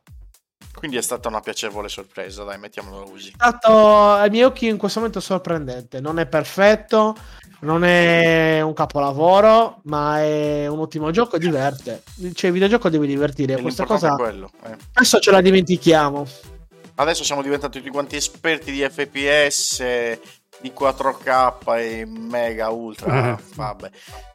torniamo sempre al solito discorso che noi siamo di quelli che vengono dalle generazioni dove prendevano i giochi al lancio che erano buggati, rimanevano tali senza pace né niente, e quello era il titolo. Comunque Sonic Frontiers disponibile per tutte le console PS4, PS5, Xbox One, Series XS, PC e attenzione Nintendo Switch, che secondo me questa è la morte sua su Nintendo Switch. Mamma mia, pensate a giocarlo in portabilità. Non lo so, bisogna chiedere al nostro amico comune. Approfittiamo e gli facciamo gli auguri di buon Auguri per il nuovo livello, ragazzo. E niente, generazioni che compravano le cassette dalle edicole, quella è un'altra storia. Mamma mia. Bene ragazzi, io direi invece ora di passare alle nostre news, quindi via con la sigla.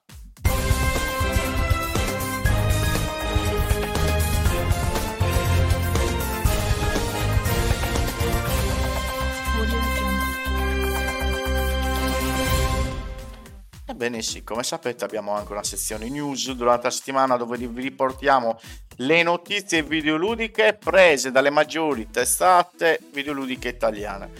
Oggi c'è stata una bella notizia, perché intanto in primis non sanno come sfancularlo del tutto questo gioco, in secondi si hanno detto ma mettiamolo sul Game Pass e vediamo che fine farà.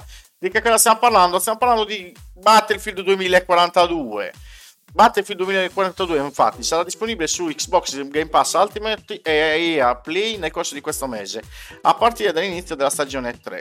Lo ha annunciato DICE nell'ambito di un aggiornamento sullo sviluppo del gioco. Battlefield 2042 sta attraversando ormai da tanto tempo una crisi profonda e molti si chiedevano quando EA avrebbe fatto questa mossa. Ebbene, ecco arrivata la risposta. Per ricapitolare il nostro video di aggiornamento sullo sviluppo, ci stiamo avvicinando all'inizio della stagione 3, che aggiungerà un nuovo specialista, una nuova mappa, le revisioni di manifesto e deriva, nuova attrezzatura da aggiungere al vostro arsenale, si legge sul sito ufficiale. Nella stagione 3 le classi torneranno in Battlefield 2042, ma non è tutto. Siamo inoltre lieti di annunciare che abbiamo iniziato di recente la pre-produzione di nuovi contenuti che arriveranno il prossimo anno dopo la stagione 4. Non abbiamo ancora finito di occuparci di Battlefield 2042. Siamo fieri del lavoro che abbiamo svolto negli ultimi 12 mesi. Se non ci avete ancora giocato, sappiate che dalla stagione 3 Battlefield 2042 sarà inserito in Xbox Game Pass Ultimate e disponibile anche per gli abbonati e Access. A dicembre ci saranno inoltre periodi di accesso gratuito su tutte le piattaforme. Scoprite l'evoluzione del gioco e i miglioramenti che vi abbiamo portato. Non vediamo l'ora di darvi il benvenuto sul campo di battaglia. Posso dire che questa è la classica cosa o la va o la spacca. Era l'ultima ruota di scorta che si poteva giocare Electronic Arts ai ragazzi di DICE per quanto riguarda Battlefield 2042. Questo è il mio parere, poi non so cosa ne pensate voi. È nato male e sta finendo anche peggio. Poi vabbè, lo stanno supportando, ma ora come ora raggiungere Call of Duty Modern Warfare 2 non è tosta, è tostissima. Secondo me il fatto di togliere anche una campagna in single player l'ha un po' penalizzato. Sì, ma ne abbiamo parlato anche nel nostro gruppo Telegram. Battlefield non nacque proprio con le campagne, le misero dopo in qualche titolo. Sì. Però il degrado è iniziato da Battlefield 5. Battlefield 4 era anche bellino, era. Battlefield 4 era bellissimo. Battlefield 1 era stupendo. Nonostante ci fossero anche lì le storie, fosse tutto suddiviso su storie, era molto bello. Ma Battlefield 2042, ragazzi, già quando lo misero in prova sulle console era uno scandalo. E il bello è che al lancio non avevo migliorato nulla, se non pochissime cose. Tristezza, vai Max! Allora ragazzi, si torna a parlare di Halo dopo un po' di tempo, ovvero Halo Infinite Winter Update, disponibile con Forgia e campagna coop online. E dai, questa storia del coop. Provata ieri sera. Cosa, scusa? Provato ieri sera anch'io coop di Halo. Com'è? Allora, per funzionare funziona, però non c'è il drop-in... Sembra che non ci sia il drop-in, drop-out durante il gioco, quindi È successo che io ho raggiunto gli amici che loro avevano già iniziato e non riuscivo a connettermi nonostante loro fossero già in gioco tutti insieme. Sono dovuti tornare alla lobby e mi sono unito a loro. Dopo una mezz'oretta che giocavamo, che comunque vabbè, era ora di andare a letto, e non so cosa è successo, uno si è disconnesso, magari ha avuto un problema di connessione lui, e dopo anche lui non poteva più rientrare se non tornavamo tutti alla lobby, e noi eravamo lì, tipo c'era era all'inizio del gioco, quindi c'era una scena, l'intermezzo, un filmato, tutto, aspetta che finisca questo, che almeno salviamo un checkpoint, perché non gli dava sempre errore e non poteva rientrare. Non so se era un problema momentaneo del primo giorno o così, oppure se sarà proprio così, che tu devi essere in lobby per unirti agli altri e dopo non si unisce nessuno durante il gioco, oppure se è un bug momentaneo, non lo so, però quella cosa lì un po' abbiamo detto, beh ascolta, andiamo a letto un po' prima che sennò dobbiamo uscire tutti e farti rientrare. Mamma mia. Regia, dacci qualche immagine che così tanto ne discutiamo. Abbiamo ancora Sonic, stiamo parlando di Halo e abbiamo ancora Sonic. Ma questa cooperativa non è nata tanto bene, vabbè che anche Halo non è nato benissimo, Halo Infinite. Infatti la notizia riporta che ieri 343 Industry ha pubblicato il tanto atteso Winter Update di Halo Infinite. Il corposo aggiornamento che introduce la Forgia in versione beta e la campagna cooperativa online, nonché mappe e ricompense per il multigiocatore. Il lancio della chat è stato accompagnato da un trailer ufficiale che presenta le novità ai giocatori. La campagna Coop è dunque finalmente disponibile e supporta il crossplay, il che significa che i giocatori PC e Xbox possono giocare assieme. I progressi sono condivisi tra tutti i giocatori che partecipano, inclusi i collezionabili. Sono stati aggiunti inoltre 24 obiettivi nuovi di zecca. Per quanto riguarda il multiplayer, Halo Infinite ha la novità di spicco, che è la Forgia. Il potente editor che darà modo ai giocatori di creare mappe e modalità per poi condividere con il resto della community. Non è finita qui, perché il Winter Update di Halo introduce le mappe Arslai e Deathmatch e la modalità Convert One Flag, una variante in cui attaccanti e difensori si scambiano il ruolo regolarmente.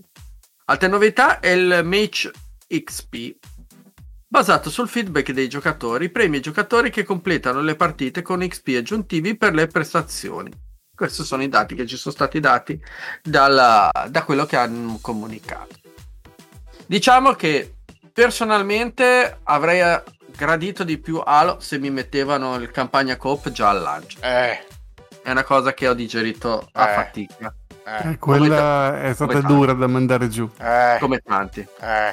Infatti ho fatto poco, l'ho chiuso lì e ho detto no, adesso ci rigiocherò poi con il mio compare di disgrazia. Grazie, quando arriverò. Infatti né io né lui siamo andati tantissimo avanti. Devo dire la verità che mi sono rotto un po' le scatole, visto come lo giocavo precedentemente. Questo affrontarlo mi è stato un po' pesante. Quindi ho detto non c'ho voglia di rompermi troppo le scatole, gioco ad altro e lo sta lì, in attesa. Quindi però onestamente adesso c'ho altro da giocare. Non è il meglio della vita, e pensare che questo periodo qua ci sono stati tantissimi rinvii, per cui dire così ho tanto da giocare, ho tanto sulla libreria da andare a giocare ancora, e se no ce ne sarebbero state una valangata. Quindi tra l'altro se non sbaglio, se aspettiamo un attimino, dovrebbe essere la data di uscita di, se aspettiamo ancora mezz'oretta, era la data di uscita di Starfield, per cui sì, ciao. Cavola. Speriamo che sia per il prossimo anno. Vai Mirko. Allora ragazzi, PlayStation Plus all'annuncio dei giochi di novembre 2022 del catalogo Extra e Premium. Quindi facciamo un velocissimo excursus, veloce. Titoli importanti: The Elder Scrolls 5 Skyrim Special Edition, molti saranno contenti. Rainbow Six Siege è una caterva di Kingdom Hearts, quindi HD 1.5 più 2.5 Remix. Io odio questi titoli, gioco, odio questi 1.2.2.2. Così semplici da capire, ma incredibile. 2.8 Final Chapter Prologue, Kingdom Hearts 3, Kingdom Hearts Melody of Memory, Oddworld Soulstorm Enhanced Edition, che c'era già su PlayStation Plus Basic, poi Tom Clancy Division 2, Tom Clancy Ghost Recon Breakpoint, bellissimo questo, consiglio. Poi c'è Chorus o Chorus, non so come si legge, che Chorus, bellissimo anche questo, bello, c'è anche sul pass ma non l'ho mai provato sinceramente, quindi è carino, è carino, ti ho giocato sul pass, molto bello. What Remains of Edith Finch, che so che questo è molto bello, The Gardens Between, e poi ci sono i due Air Defense Force, War Brothers e Iron Rain, e poi c'è One Chambara Origin. Mentre per quanto riguarda i classici PlayStation Premium, col fatto che c'era l'anniversario di Ratchet and Clank, hanno aggiunto questi titoli per PS3: Ratchet and Clank Going Commando, Ratchet and Clank Apeo Arsenal, Ratchet and Clank The Blocked, Ratchet and Clank Future Tales of Destruction. Brevemente una cosa, c'è gente molto incazzata perché ha l'abbonamento premium, perché ancora giochi PS2 e PS1 non se ne vedono, e personalmente quando rinnoverò l'abbonamento penso che farò solo l'extra, non il premium. Io sono dispiaciuto perché praticamente ho tutti quelli che hai nominato di Kingdom Hearts, i primi e i vari più 1.5 che ce li ho tutti, e tra l'altro non era da tanto che avevo comprato anche il, per gli amanti del genere, il Melody of Memory è un bel mese, per l'amanti del genere è un bel mese. Sì. Skyrim anche è stato un titolo che ha fatto la sua storia, è stato bello anche giocarlo in VR, però adesso rimettermi sotto, basta, dai, fatelo morire in pace. I miei giochi preferiti di sempre, ci ho fatto tipo 400 ore su Steam, però basta, fatelo morire in santa pace, che l'hanno dato in tutte quante le salse possibili. Non è vero, c'è chi lo batte, un GTA magari. Comunque ragazzi, triste notizia per quanto riguarda gli amanti dello sterrato, perché infatti la serie è stata cancellata da Electronic Arts, ma Dirt Rally sopravviverà. La serie Dirt è stata cancellata da Electronic Arts, sebbene pare che Dirt Rally sia destinata a sopravvivere con un nuovo nome, eSports Rally. Lo rivelerebbe un'email interna dell'azienda, dunque non c'è ancora un annuncio ufficiale.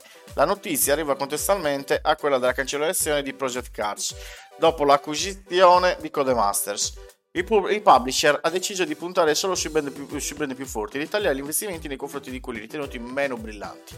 Nel caso di Dirt ci troviamo di fronte a un franchise che ha prodotto il suo ultimo episodio alla fine del 2020 su PC, PlayStation e Xbox, ottenendo però risultati solo di iscritti, un destino invero comune alla maggior parte dei racer.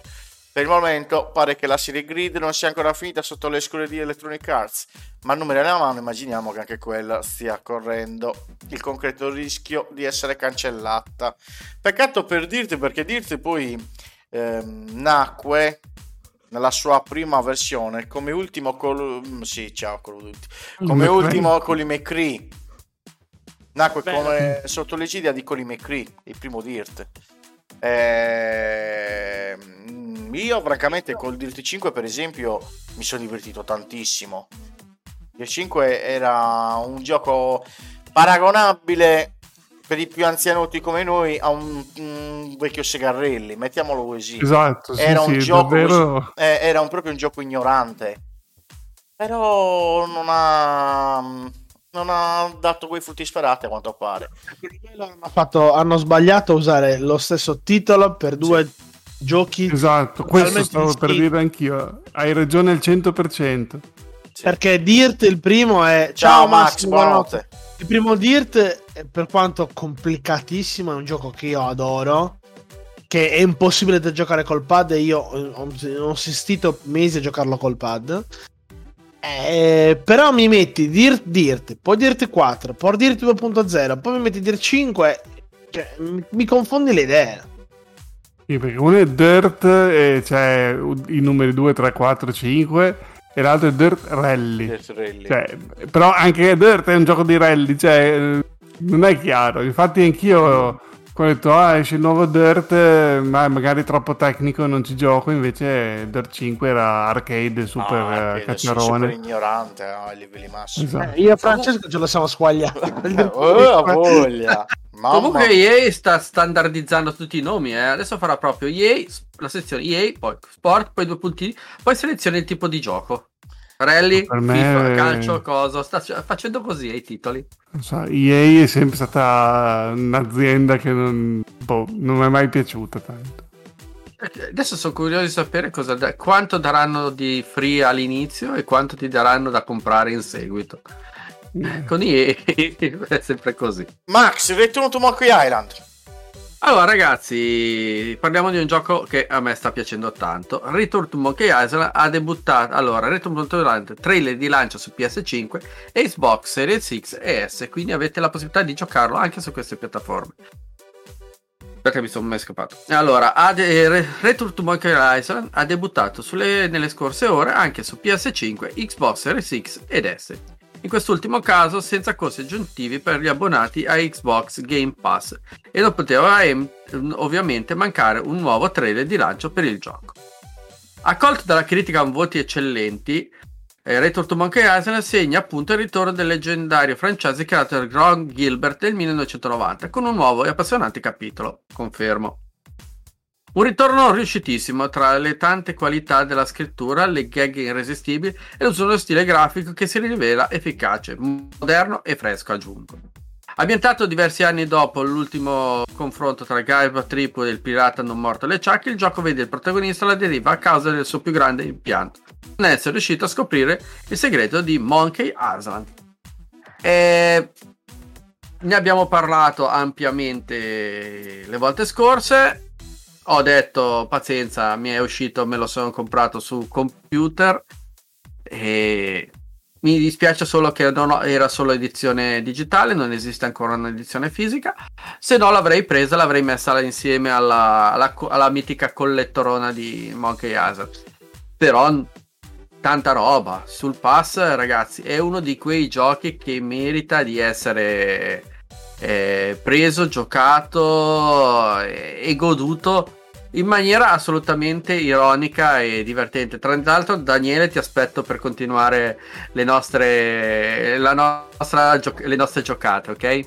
Oramai è diventato la tua spalla a Daniele. Sì, no, ma poi io l'ho già detto, quando faccio la live, avendo la possibilità dei discorsi multipli, io, chi c'è che vuol vederselo, già che vedi e interagisci, piuttosto che far solo lo spettatore. Cioè, mi dai di consigli, mi dai notizie, ok? Tanto non c'è il game over, o meglio, sì, l'avevano fatto, ma l'avevano fatto apposta figurativamente. No, ma non è finito, cioè fanno così le scene. Però Gilbert ha tirato fuori, per me, il degno erede della serie del suo marchio, dei suoi titoli. E vai con Cyberpunk. Abbiamo l'angolo dell'innominabile anche stasera. Mamma mia, torna pignorante che male, vai. Cyberpunk 2077 patch 1.61 disponibile per PC, PS5, Xbox Series X ed S anche. Allora, tramite il sito ufficiale di Cyberpunk, CD Projekt ha annunciato l'applicazione della patch 1.61. che a breve sarà disponibile per tutti i giocatori PC, console e Stadia. Tra le novità, e secondo me la novità più importante da prendere bene, da tenere bene a mente, l'implementazione di AMD FidelityFX Super Resolution 2.1 per gli amici FSR 2.1 su PC, PS5 e Xbox Series XS. L'aggiornamento risolve vari problemi e bug relativi a missioni e attività secondarie che potrebbero precludere la progressione del giocatore. La novità più interessante è tuttavia l'aggiunta del FSR 2.1, non solo su PC, ma anche su PS5, Xbox Series XS. Al momento non è chiaro quanto ciò potrebbero migliorare le performance del gioco, specialmente su console. Questo è un grande traguardo. Per esempio, Scorn al momento è il primo titolo che usa il FSR sulle console di casa Microsoft. Cesando, cos'è che è? Praticamente l'FSR migliora la qualità della grafica utilizzando meno risorse, cioè tradotto in italiano corrente, ti fa vedere il gioco in una risoluzione più alta, ma in realtà gira in una risoluzione più bassa. Cioè, in poche parole, ti prende per il culo. L'ho detta molto volgarmente, l'ho detta, però sì, migliora la qualità grafica riducendo lo sforzo della console / PC, quindi hai una grafica migliore con performance superiori.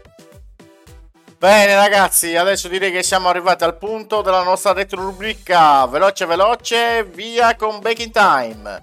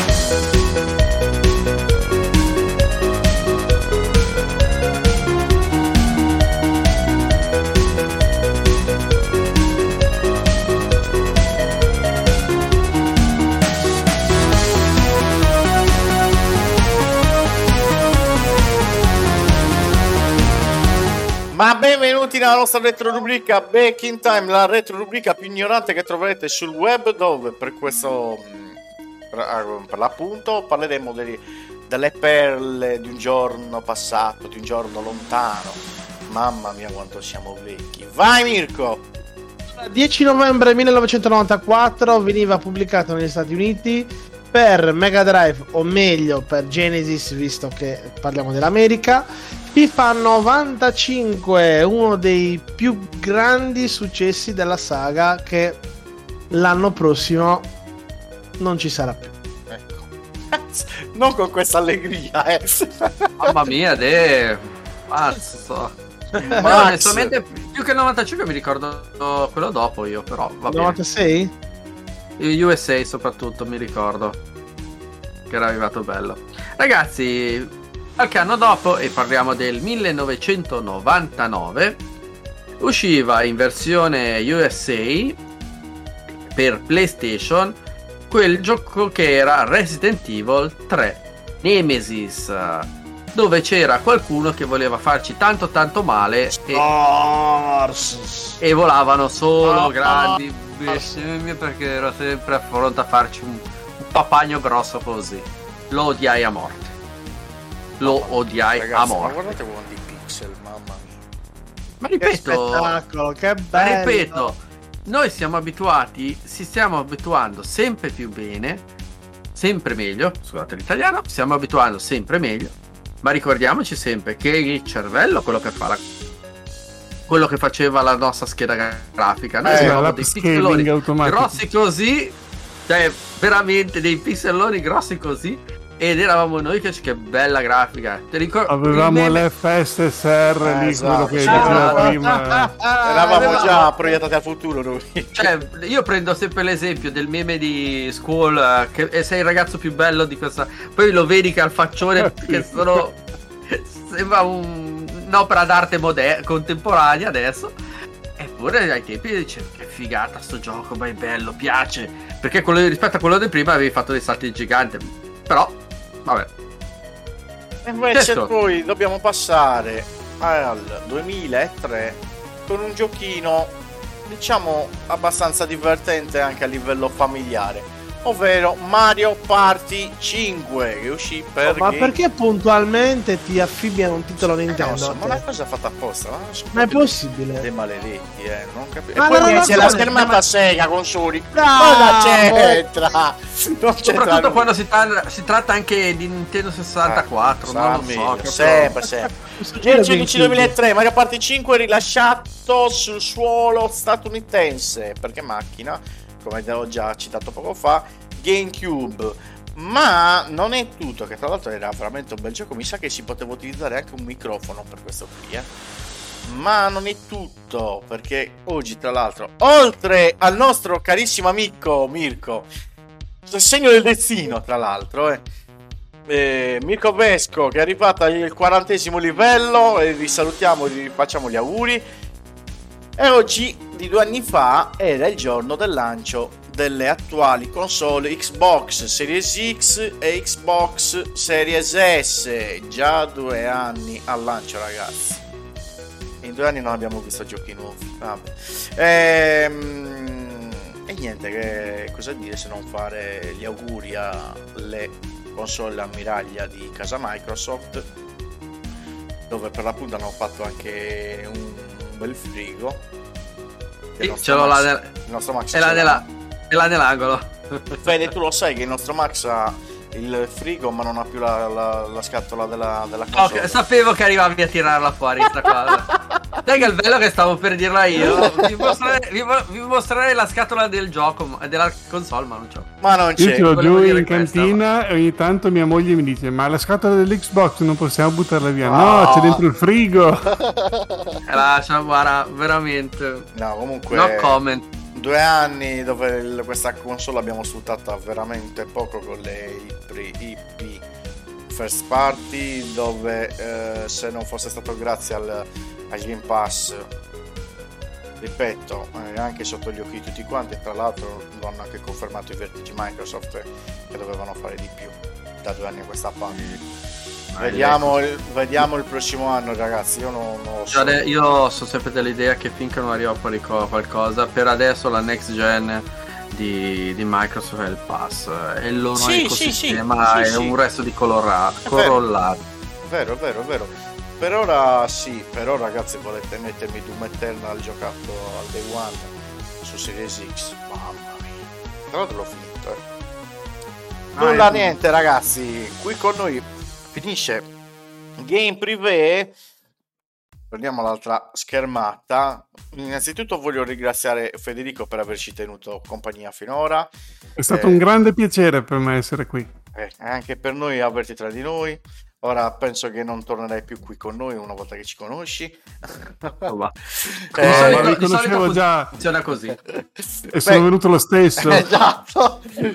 Fede, possiamo dire... Quindi è masochista. Esatto. Fede, possiamo dire dove vi possiamo ascoltare e dove vi possono soprattutto ascoltare e recuperare le vostre live in video?